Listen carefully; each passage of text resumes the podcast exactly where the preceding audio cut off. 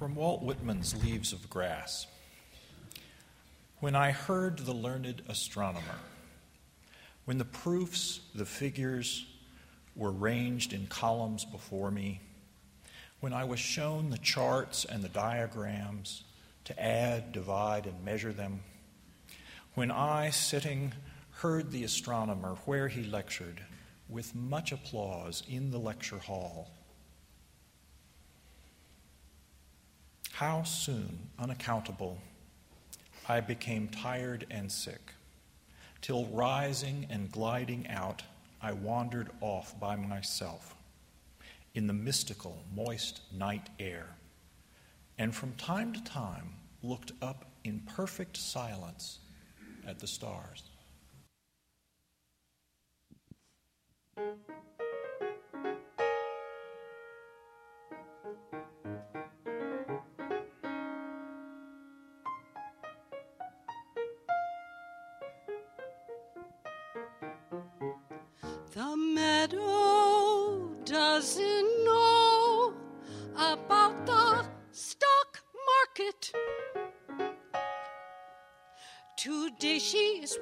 Exactly what she was worth yesterday.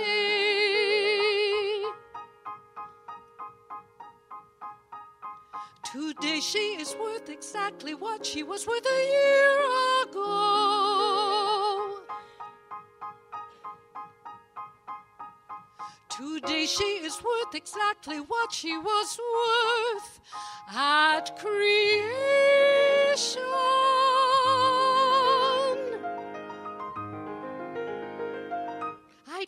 Mean property values.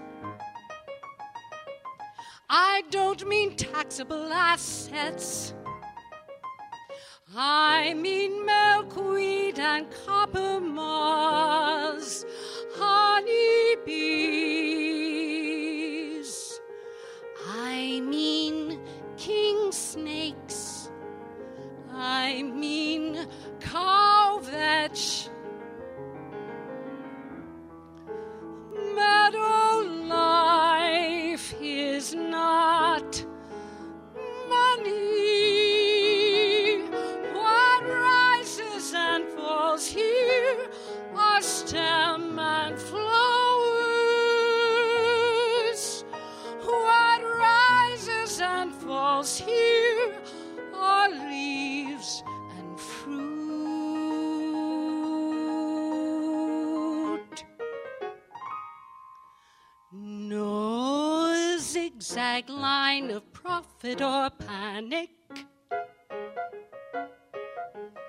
Zigzag line of profit or panic.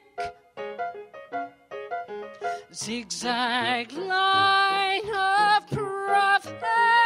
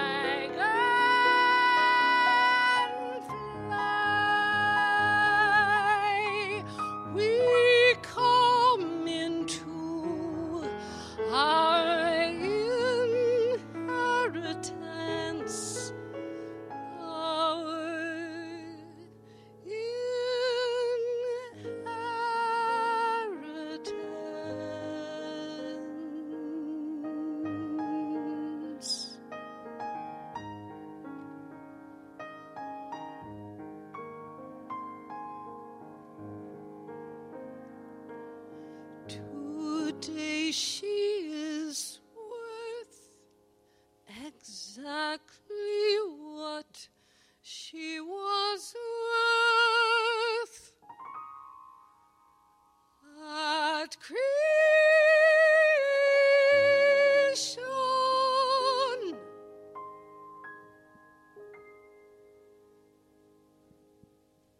So I'm not, I'm not going to start in the meadow. Not yet, but we're coming back to the meadow. So hold on. Hold on to those images of milkweed and honeybees, of extravagance. Keep those images nearby because we're coming back.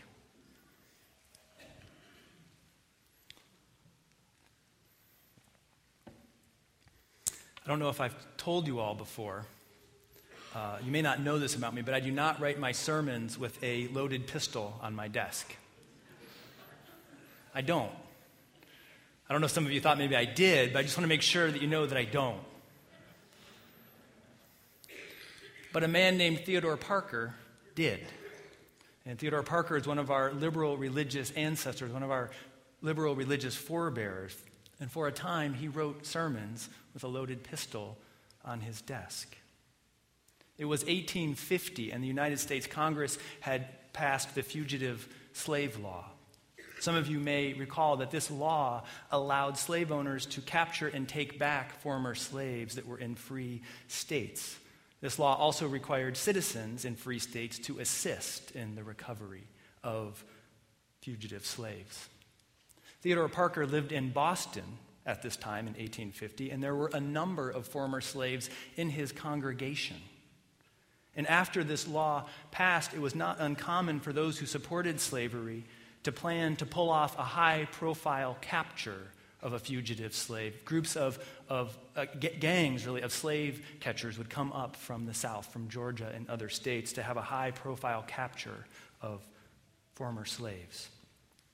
Theodore Parker, deeply rooted in our faith tradition as a Unitarian, he worked with others to form a committee on vigilance in order to protect these former slaves, these free slaves, and to fight the fugitive slave law and ultimately to abolish slavery. And Parker made the decision to harbor in his home former slaves. By doing this, Theodore Parker risked being fined $1,000 and spending six months in jail. But this didn't stop him. In Parker's own words, I will help a fugitive slave as readily as I would lift a man out of the water or snatch him from the hands of a murderer. What is a fine of $1,000 or jail for six months to the liberty of a man or a woman. My money perish with me if it stand between me and the eternal law of God.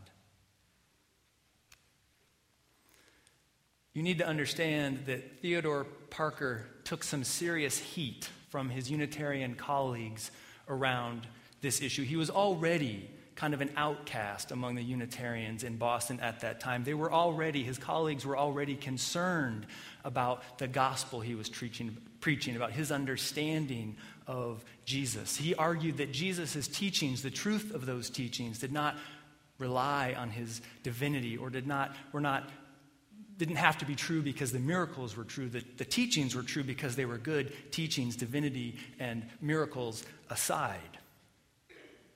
Parker was deeply influenced by Ralph Waldo Emerson as well, sort of thinking beyond the Bible. And so now, already challenging his Unitarian colleagues, he took this stand, actively protecting former slaves. And his Unitarian colleagues criticized for him for breaking the law. And this was at a time, also understand, that at this point only the Quakers and the Universalists had taken sort of formal stands against slavery. The rest of the religious community was either silent or tacitly supporting, or in some cases, actually supporting slavery. It was risky business to do this. And to this criticism, Theodore Parker said this It is true. I have black men and women, fugitive slaves in my church. They are, in fact, the crown of my apostleship, the seal of my ministry. This fugitive slave law has brought us into the most intimate connection with the sin of slavery. I have been obliged to take my own parishioners into my house to keep them out of the clutches of the kidnappers And to his Unitarian colleagues, he said, Yes, gentlemen, I have been obliged to do that, to take them into my house, then to keep my doors guarded by day as well as by night. Yes, I have had to protect and arm myself. I have written my sermons with a pistol on my desk, loaded and ready for action. This I have done in Boston in the middle of the 19th century, been obliged to do it to defend the innocent members of my church, women as well as men. It's worth noting that none of the people Parker protected were ever captured by slave catchers. It's also worth noting that Theodore Parker never used that loaded pistol on his desk. And I'm not convinced, honestly, that that's the best way to go as we go about social justice work in the world a loaded pistol. But it tells you something about the moral compass of Theodore Parker, the willingness he had to listen to his conscience. It's clear to me that Theodore Parker had a vision of the world, a sense of the eternal law of God, as he called it. And he was willing to support that law, God's law, with everything he had his finances, his body, his reputation among his colleagues. My money perish with me if it stand between me and the eternal law of God. Although that line is powerful, it's not his most famous one. And so I want to take a minute to share with you some other lines from Theodore Parker to help you understand the force he has been in America. You might recognize this one from an 1850 speech when Parker said, A democracy of all the people, by all the people, for all the people, which of course later influenced Lincoln in his address.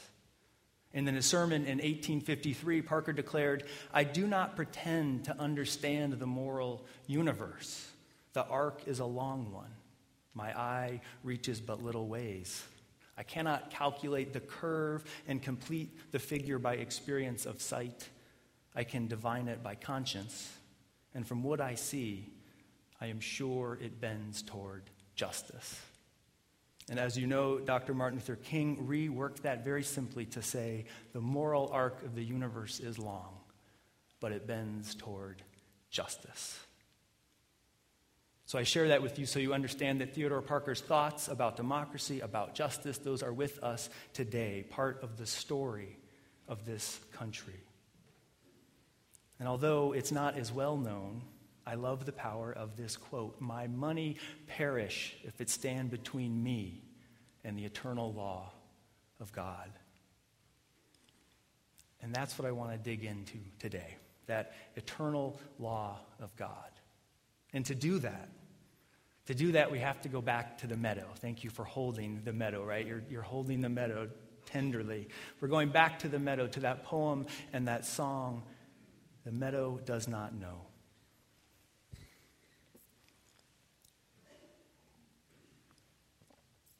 It's in your order of worship, and I'll read it again so we can hear these words. The meadow doesn't know about the stock market. Today she is worth exactly what she was worth yesterday, a year ago, at creation. I don't mean property value, taxable assets. I mean milkweed and copper vetch king snakes. Meadow life is not money. What rises and falls here are stems and flowers, leaves and fruit. No zigzag line of profit and panic, but the great wheel turning. Here, God gives of her extravagance. And here, like flicker, viceroy, dragonfly, we come into our inheritance. If you're new with us today, or maybe you've been here a little while, you may be thinking, what kind of sacred text is this? Perhaps you are wondering what kind of church talks about meadows and God's extravagance, her extravagance? Well, we are. Because we are a faith community that believes there is wisdom to be found all over this world in all kinds of traditions. The Bible, yes, of course, but Eastern traditions, in nature, in poetry, in song, in each human being.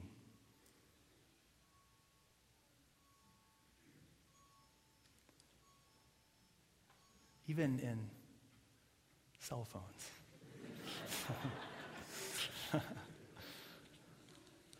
that was actually a really that was a good ring. I mean, it kind of felt like a meditation bell, like bringing me back to the moment here.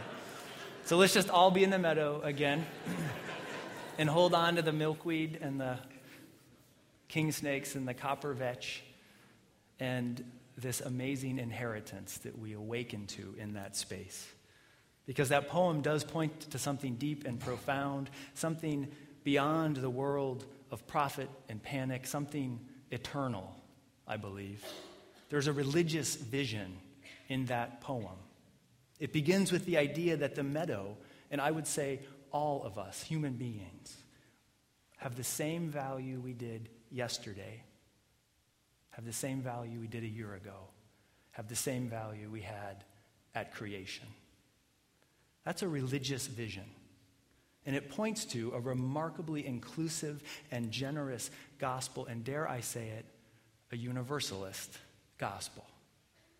A gospel. And remember, if you're thrown off by that word, gospel just means good news. It just means the good news. So it is a gospel of good news. It is good news that says the whole creation, each person, each creature, each plant, everything has intrinsic, timeless value.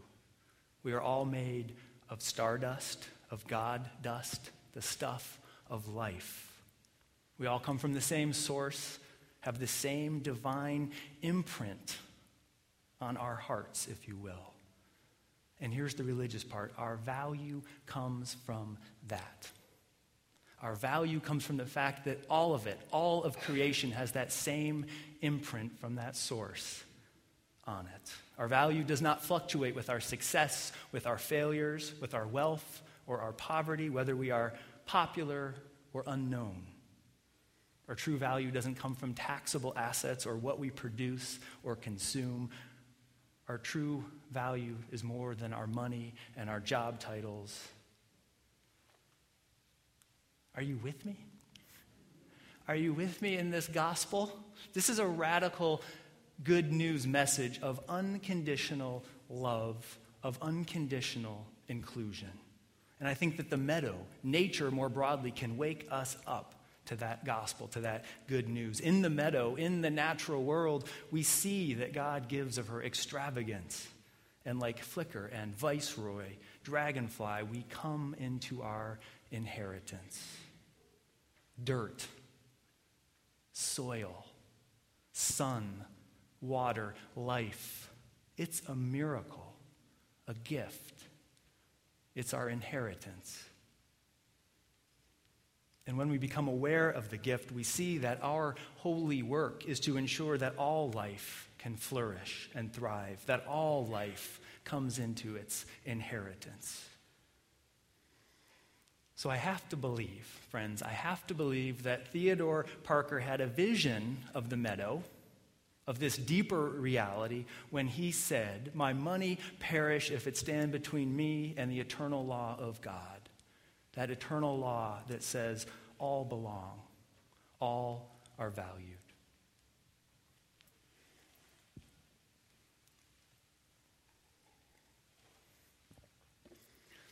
So there's something else about Theodore Parker I haven't told you yet, which is important to understand the full context of this story.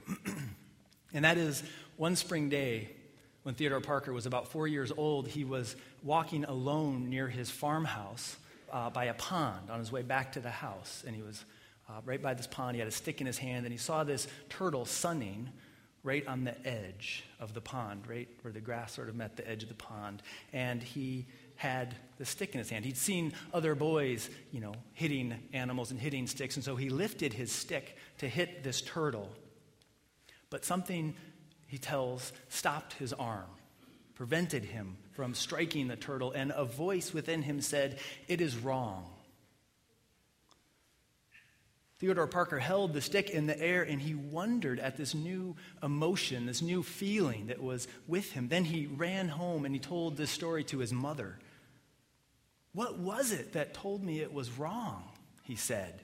And his mother took him in her arms and she said, Some people call it conscience. I like to call it the voice of God in the soul of people. If you listen and obey it, then it will speak clearer and clearer and always guide you right. But if you turn a deaf ear or disobey, she said, then it will fade out little by little and leave you all in the dark and without a guide. Your life depends on your heeding this little voice.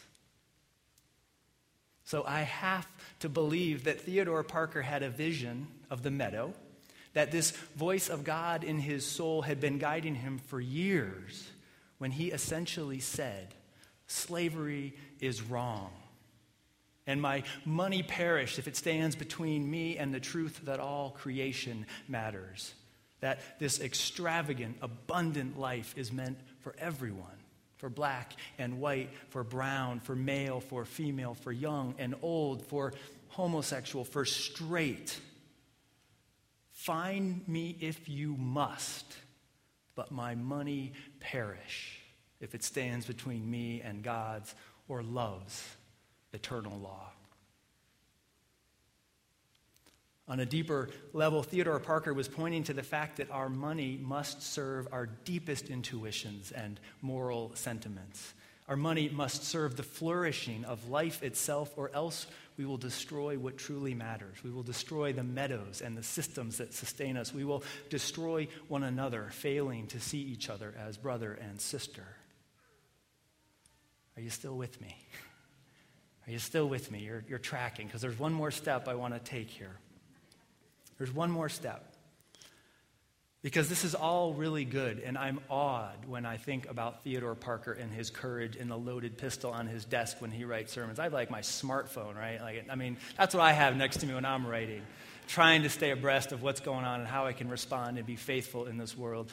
But I'm inspired by Theodore Parker, and there's a piece of this now that I want to talk about as it relates to me and you and all of us as a faith community like how we actually get our lives in line with meadow vision, with love's vision, with God's eternal law, if you want to use that language.